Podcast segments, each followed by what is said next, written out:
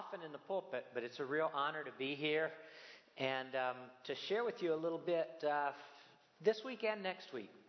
I'm going to be looking this week at Psalm 128, next week at Psalm 129, and they show two very different types of seasons that our lives can be in and our hearts can be in when we come to the Lord.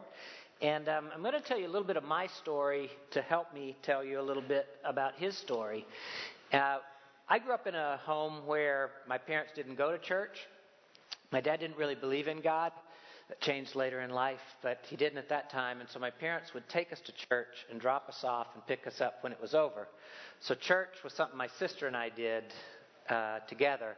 And I remember being attracted to Jesus from an early age, just thinking, this is the kindest, nicest, most wonderful human being I've ever heard about. But I really didn't understand much of the gospel or what I didn't understand forgiveness. I just kind of thought, it's be a nice guy, join the Y, uh, follow the golden rule, and stay. God will sweep little things under the carpet. Stay away from big things, and you'll be good. And that worked for me till I was about 16.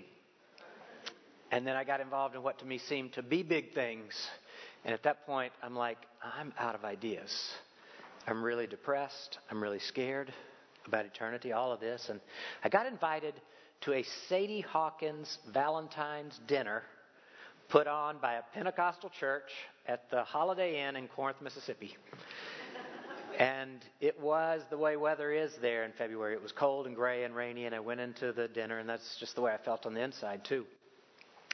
And I don't even remember what the guy talked about, but what I do remember is that it got through to me for the first time that God doesn't sweep anything under the carpet. But big, little, in between, Jesus paid for it all. And I felt like 80 pounds of toxic sludge rolled off of my shoulders. And I was overwhelmed with the love of God. I didn't know what to do with it all. It was just, it, I've never felt anything like it. And the nearest words I can use is I fell in love with Jesus that day. And I started living life with Him and going forward in Him. And kind of at that point, I would say my life was, you know, I'm headed towards the cross. I'm, I'm moving towards Jesus. And everything, it was making my life so much better. Like just believing in Him, knowing His love, that made, made it better. When I learned about how to read the Bible, how to pray, my life got better than it was before. And kind of every step I took made my life a little bit better than it had been before. And I kind of, if I'm honest, I thought that's the way it would always be just a steady set of arrows up and to the right, and that God would spray this little Teflon coating on me that the hardships that come to most people would just kind of not stick to me, and life would be perfect. And that's what it meant to be loved by God. But it didn't take long to learn that's not really how it works. You know, that that isn't the full story. It's part of the story that life is better with God than it is without Him. But you know, I went to Africa as a missionary in my early 20s, and I get over there, and I'm in intense, I'm experiencing a lot of loneliness. I'm 8,000 miles from everybody I've ever known, every place that's ever been familiar to me. And then I start getting all these letters from my friends who are dropping like flies, getting married one after the other, and I'm like, Lord, what up with me? I'm here I am, trying to do your work. I'd love, love some, I'd love a soulmate. I come back after being a missionary, and I'm here, and I think surely now it'll happen, but it doesn't. And I'm like, that time it gets, the line doesn't seem so straight. It starts kind of feeling squiggly. It's like, okay, this isn't all arrows up and to the right. Um, I don't quite understand this. I'm still in with you, Jesus, but this is hard. You know, it, felt initially like it was tailwind, kind of making life better. And then at this point, it's like, wow, this is headwind. Following you is heavy, it's hard, and I'm doing it with gritted teeth sometime. And uh, anybody ever lived through some squiggly lines? Yeah. And it's honestly, it's not this antiseptically separate. A lot of times we've got a straight line and squigglies going on at the same time. It may be great at work and hard at home, and so forth. But you know, I go on from there. God brings me this amazing woman into my life, and you know, it was not wasted that squiggly line time. We talked to each other about this real honestly. We both said if I had met you two or three early, years earlier, I probably wouldn't have been attracted to you this probably wouldn't have happened. But I was having my squiggly season of struggle and wrestling with God. She was having hers for a whole different set of reasons, and God used that. And then a new chapter starts and a lot of new beginnings marriage, ministry as a pastor, beginning with kids and a lot of new beginnings, and it's kind of feeling like life's moving on kind of the way I thought it would be as a believer. Get ready to take my congregation on a mission trip to Africa the night before we get on the plane. Your dad's just had a stroke. He's not going to live another day. Get on the airplane, come home. Go home, bury my dad, get back. Mom's tipped over into alcoholism and just this whole kind of the epicenter of my world, just kind of like somebody put it in a box and just shook it real hard.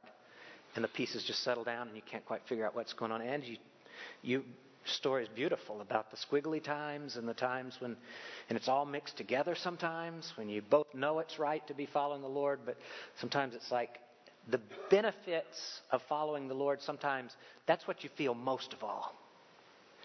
Other times you feel the squiggles most, right?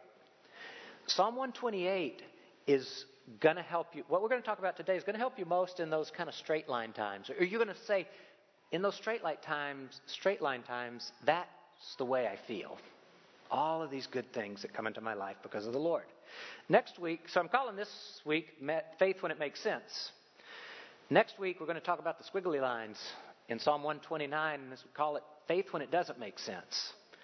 When you're doing everything you know to follow the Lord and it's just not really working. You didn't start worshiping Satan, you didn't start doing drugs or join ISIS. You're still just minding your own business, trying to follow God, and yet it seems like your world, hell kind of explodes into your world, and life includes both of those as part of the blessed life. I'm going to read both the Psalms, even though I'm just preaching on the first one this week. I want to read both of them so you hear kind of the difference in tone and texture. Okay, Psalm 128. Blessed are all who fear the Lord, who walk in obedience to him. You will eat the fruit of your labor. Blessings and prosperity will be yours. Your wife will be like a fruitful vine within your house. Your children will be like olive shoots around your table. Yes, this will be the blessing for the man who fears the Lord. May the Lord bless you from Zion. May you see the prosperity of Jerusalem all the days of your life. May you live to see your children's children. Peace be upon Israel. Let me read the next one. Psalm 129. They have greatly oppressed me from my youth, let Israel say. They have greatly oppressed me from my youth but they have not gained victory over me. Plowmen have plowed my back and made their furrows long.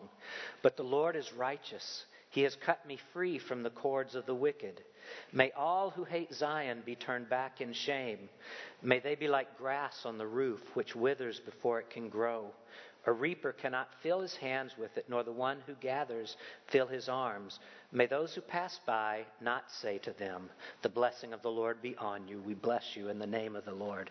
Can you hear how different those are? Do you think they're written by different people?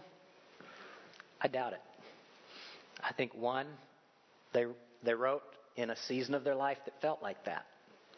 Same person had the other experience, the squiggly, and wrote one 129. You know, I have a, this image of, let's say we're that group of people caravanning, walking along to Jerusalem for one of the three annual feasts, and somebody, Tabitha says, Hey, we're going to sing Psalm 128. That's a song. And half of us would hear it and we would start high fiving each other and go, That is the way it is. The blessings of God, you know, in this area, in that area, in the other, and I'm feeling it and I'm seeing it in my life.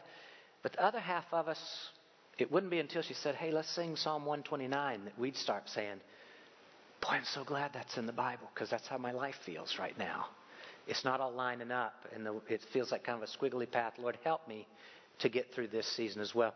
I'm glad both kinds of scriptures are in the Bible because both kinds of life are in my life and in your life. And I want to learn from God how to do both of them.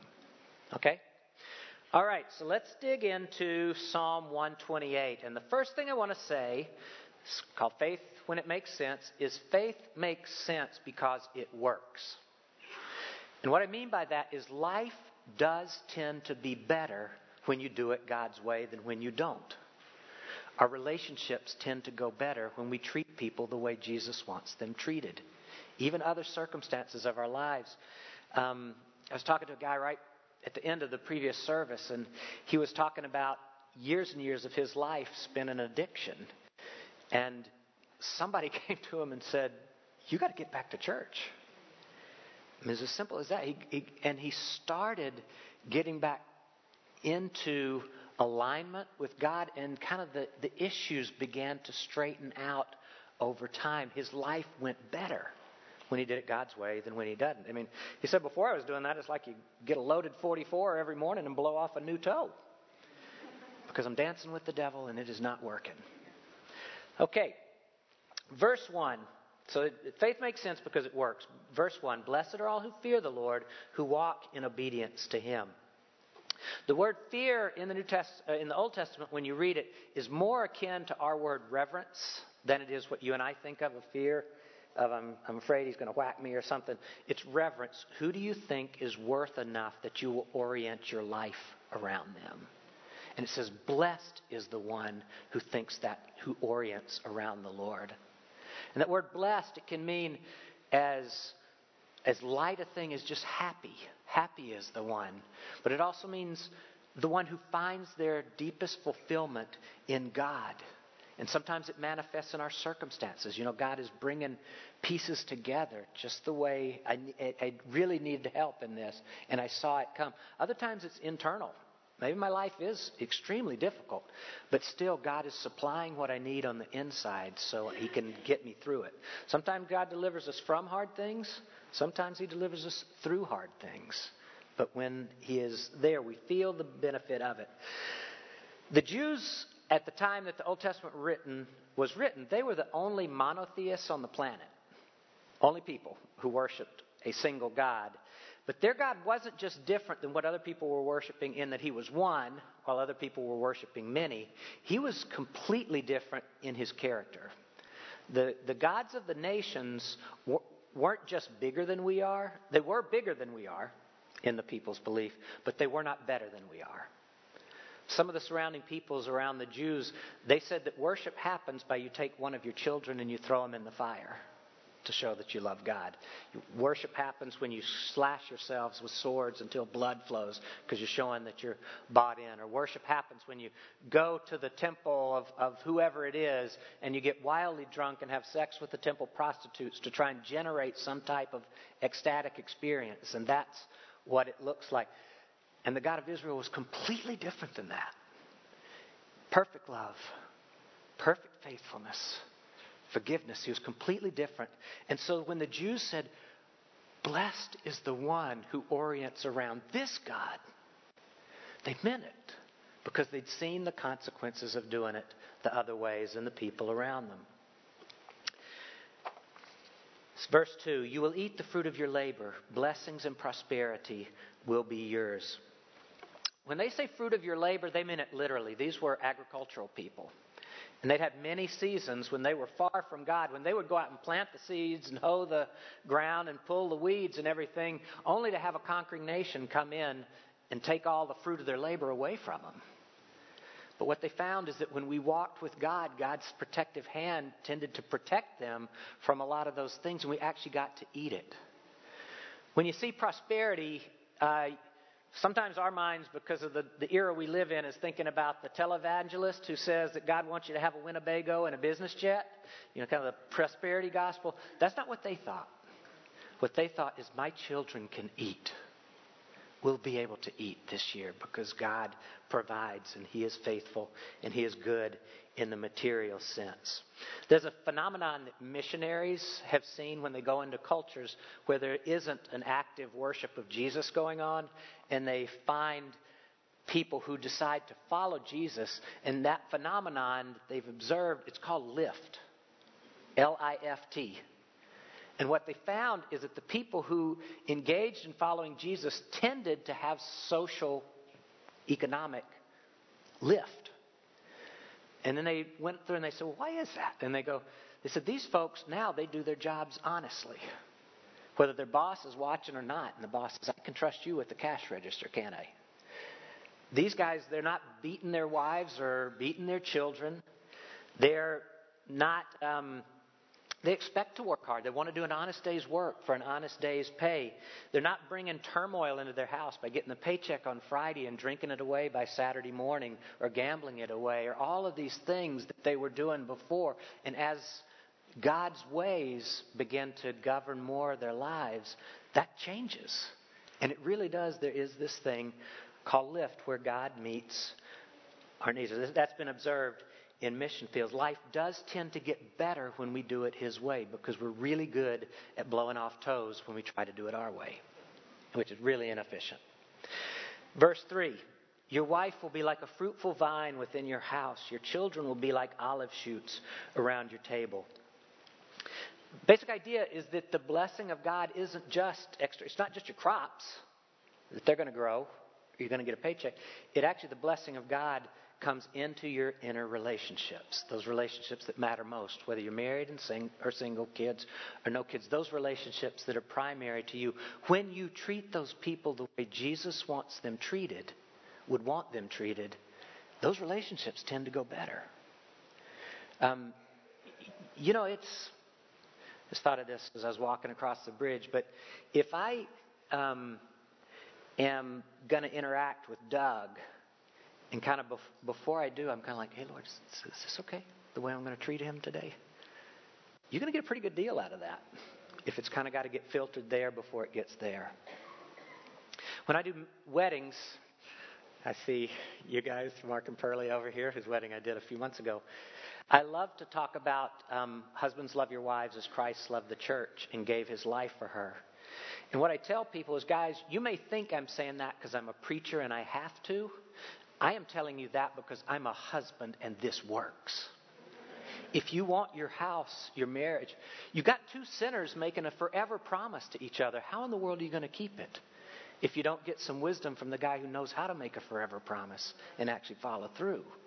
And it tends to go better when you do relationships God's way. Verse 4 yes, this will be the blessing of the man who fears the Lord. It's just kind of a general statement that it, it's kind of saying, generally speaking, I see that my life is a lot better off when I do it His way than when I don't.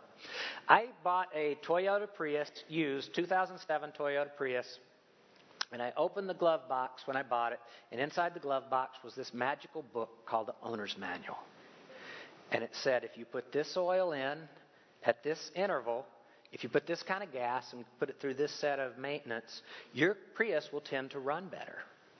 And it's got 105,000 miles on it, and it still gets 45 miles a gallon. I love my car. The guy I looked at in the mirror this morning, and the one that you looked in the mirror this morning at, also came with an owner's manual. Just like the Toyota, the Toyota manual worked because it was made by the guy who made the car. This guy who made you and me, he's like, I've seen a lot of people come and go. I know what tends to make life work, and I know what tends to make life get blown to pieces. Do it my way. It'll work better, I promise you. It's like telling your kid, don't slam your thumb with the hammer. I've done, I know how that feels. You're not going to like it. Or the wet paint sign. Don't. Well, how do you know if you don't touch it? You know, but it's kind of like the, we don't have to make every mistake in the world to discover it's bad because God can pre warn us on a lot of things. Verse 5 May the Lord bless you from Zion. May you see the prosperity of Jerusalem all the days of your life. See, for these people, thousands of years ago, Jerusalem was where they, their relationship with God got fueled. Because three times a year they had to go there. They didn't have a Bible that they could take back with them to their villages. They didn't have a temple in, in hometown. They had to go to Jerusalem to do it. So when they prayed, Lord, pray for the peace and prosperity of Jerusalem, they were praying for the continuity of what connected them to God. That process, that's how they experienced God, got guidance from God, and all that. We don't go to Jerusalem, you and I. We worship in different ways. But I would say the same point is well taken. Pray for the continuity of whatever it is that connects you to God. You need to become the world's foremost expert on what draws you near to Him. And if we're 350 people, 300 in here, there would be 350 different answers, really. I mean, there'd be overlap, but what makes helps you draw close might be quite different than, than the things that are really working for me. But you, that is holy ground, and you, and you preserve it at all cost. What is it that helps me get close to Him so that these, so that His perspective, His ways, can flood into me? And verse six: May you live to see your children's children. Peace be upon Israel. The folks who walk after the ways of the Lord, there tends to be a spiritual downline of blessing to other people. Generations, maybe they're biological children, maybe they're spiritual children. All of us have children of one kind or another. We have influence. But those who do life God's way, that influence to the generations, it tends to be a good one. It tends to be to the good and not to the bad. Do you remember when um, Janet arranged, I don't remember who was preaching, but you had five women up front, starting with Marion Robbins, who's 70s or 80, and then Janet, and then stair stepped down from Marion, who's 80, to a middle schooler. And Marion stood over here and she said, I want to tell you about a woman who built in my life, who now lives in heaven, but I want to tell you this is what she did for me. Then Janet says, I want to tell you what Marion did in my life and the way that that blessed me. And then the next one, and then the next one, and then the middle schooler. So, like five, six generations deep out of this one set of relationships. But that tends to happen when we follow the Lord. What we pass down. I, I got this friend who, what her mom and dad did to her should not be done to anybody.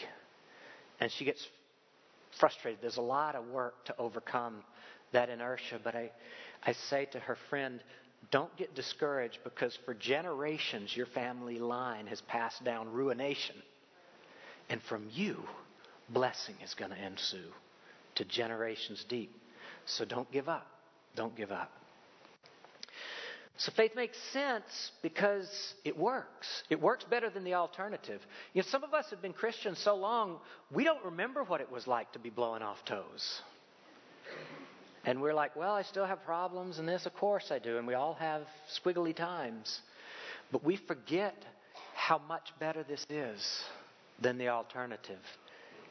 And it works. But not only does it work, faith makes sense because it's true. Faith makes sense because it's true. I saw this bumper sticker a while back and it says, What if the hokey pokey really is what it's all about? and you kind of think about that and you go, Wow. Wow apart from God, you know, the hokey pokey is good as anything else. Maybe that is what it's all about. Apart from God, maybe it's about making money. Or maybe it's about being comfortable, or about avoiding pain, or about seeking pleasure wherever I, wherever I can find it. But what we find in the Lord, what I find in the Lord, is that my life whether I'm in a Psalm 28 time where I'm feeling the benefits of the Lord, or I'm in a Psalm 29 time where it's all squiggly, I know down to the core of my being that I have tied my life to the one who is true. Who made this universe, owns this universe, runs this universe, will be running eternity when I get there. Nobody can take that away from me. I can do everything else wrong in life, but I'm going to get that right. And it is true. There's a, a, uh, a little evangelistic brochure I saw one time, and on the front cover it says, He who dies with the most toys wins. And you got a picture of this guy with his watchboard abs and a cup of champagne and his beautiful hot babe next to him. And then you open to the next panel, and it says, He who dies with the most toys is dead. and it has this tombstone that says, Rest in peace, the champ. And then you go to the next panel and it says, But one man died with no toys so that you could have eternal life that starts right now and lasts forever. We got a little reminder of who that man is right there. And when you're wired into him, when you say, you know what, whether it's a straight line or a squiggly line, that's the one I'm walking with, it's going to work better because it's actually true. It's not hokey pokey, it's not hocus pocus, it's actually true. There's a, uh, how many of you grew up with catechisms in your church tradition? It's a way of learning truth about God that usually is done in some churches about um, teaching kids, but it's a question and answer format where you learn a certain. This is a big question. here's an answer, and the Westminster Shorter Catechism goes like this. The money question is the first one. It says, "What is the chief end of man? What on earth are we here for?" You know, what? Why? What's the, what is it about existence? Why are we here? And the answer is to know God and enjoy Him forever. Doesn't say you have to be a pastor, doesn't say you have to be a plumber, doesn't say you have to do a lot of other things, doesn't say you have to be married or single, but it does say the chief end, the one thing I want to make sure I don't miss, is to love God and enjoy Him forever. And when we do that, it works better because it's actually true. It's actually true. The last thing I want to say about this is God is good. Life works better with Him than without Him. It is true. But how do I experience that more often in my life? And the, the thing I want to say is press through till you touch. How many of you recognize that painting. It's in the Sistine Chapel in Rome, and it's a picture of the hand of God, depicting the hand of God coming down to the hand of Adam. And, and when they touch, life flows from God into man, into Adam. And I like it because it, to me, it seems like the central transaction in my faith is when I'm when that touch happens, when something transfers from his hand to mine, from his heart to my heart, I can do straight lines, I can do squiggly lines, I can do up and down lines. But that touch is so important. I am a avid and very unskilled do-it-yourselfer. If I can save some money, I will try, unless it's super duper complicated. So the battery on my Prius died. And so I said, battery change, this trained monkey can do that. So I go out and buy the battery at Napa Auto Parts. I come back, I open the the hood. There's no battery there. So I get on YouTube and say, where in the heck is a Prius battery? It turns out it's in the trunk, up on the side, up under wires and beams and everything else. So, you know, I slam my fingers, I do everything, but I am stubborn, so I got it in there. I close it up, push the button, and the car starts. So I'm driving around the next day, I push the button, and nothing happens. I get out, I kick the car, I get back in, push the button, and it starts. Drive a little further, and it stops. So eventually we just had to take it to the garage, and they said, Mr. Pierce, your battery is fine. Because I'm cursing Toyota, I'm cursing Napa Auto Parts for selling rubbish batteries and rubbish cars, and so your battery's fine. You just didn't connect it. You just kind of got the cable sitting on top there, and when you hit a bump that bumps it the right way, it runs. When you hit a bump that bumps it the wrong way, it stops. And what I've often found for me, and my wife and I talk about this, is oftentimes when I'm not experiencing the benefits, the cable's not actually touching. God's not broken, but I'm not really kind of reaching out to where a touch actually happens. I'm kind of going through the motions. I go to church. You know, I, I may wave at God, you know, sup, sup. But I'm not actually pressing through till something moves from Him to me. And when something moves from Him to me, I can walk through fire. Um, but when you're feeling dry and stuff, say, Am I pressing through? You, we can't manufacture this. And there's some seasons where no matter how hard you, you press, God's going to feel distant. Sometimes God uses that. But I want to make sure it's not just the cable isn't hooked up, that I'm not pressing through, and that's why it's feeling hard and it's feeling heavy. One of my favorite old school hymns, not, not because of the tune, but because of the words. It's um, What a Friend We Have in Jesus. And it's this set of four lines that I keep coming back to. It says, Oh, what peace we often forfeit. Oh, what needless pain we bear, all because we do not carry everything to God in prayer. Just the number of times that Christy and I go, man, we've been praying about this, nothing's happened. God, you're making more squiggles. And then we say, eh, actually, did we even pray about this? No, we've worried the heck out of it, but we never actually even prayed about it. I never sought him. There's a friend of mine named Ray. He's got muscular dystrophy, I think. It's something that interrupts the way his nerves work. He's in a wheelchair all the time. His enunciation is real difficult.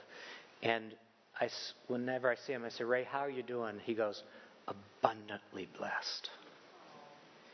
Because the touch has happening. You know, his life is just one big squiggle that the Lord's kind of straightening into a straight line for him. Because in his mind, he's abundantly blessed.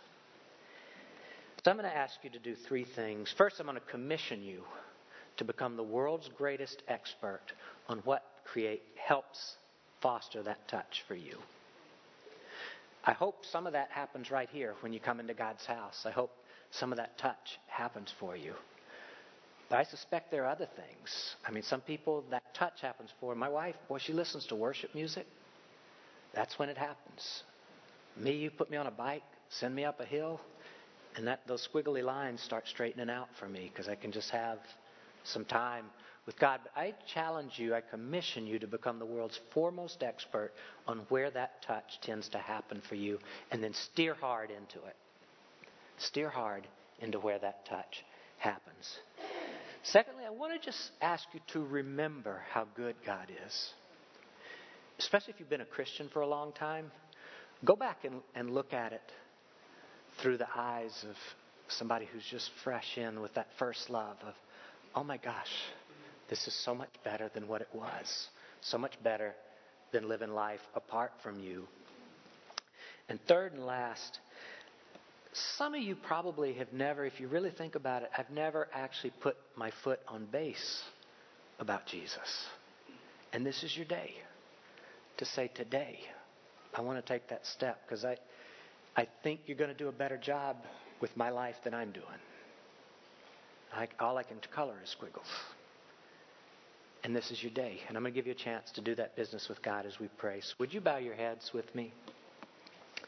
Lord, we pray a prayer of thanksgiving that it is actually true that you are better at doing life than anybody else. And when we do our lives your way, they tend to be better.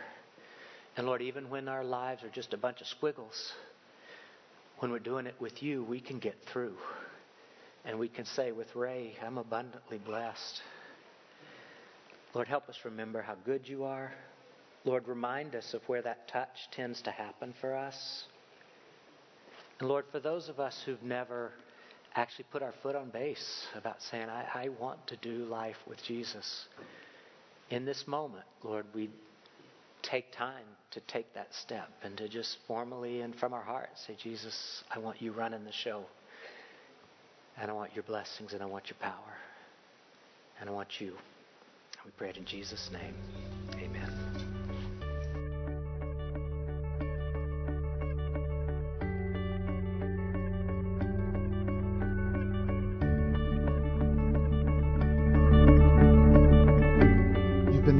Peninsula Covenant Church podcast. We're located at 3560 Farm Hill Boulevard in Redwood City, California. You can reach us online at www.peninsulacovenant.com.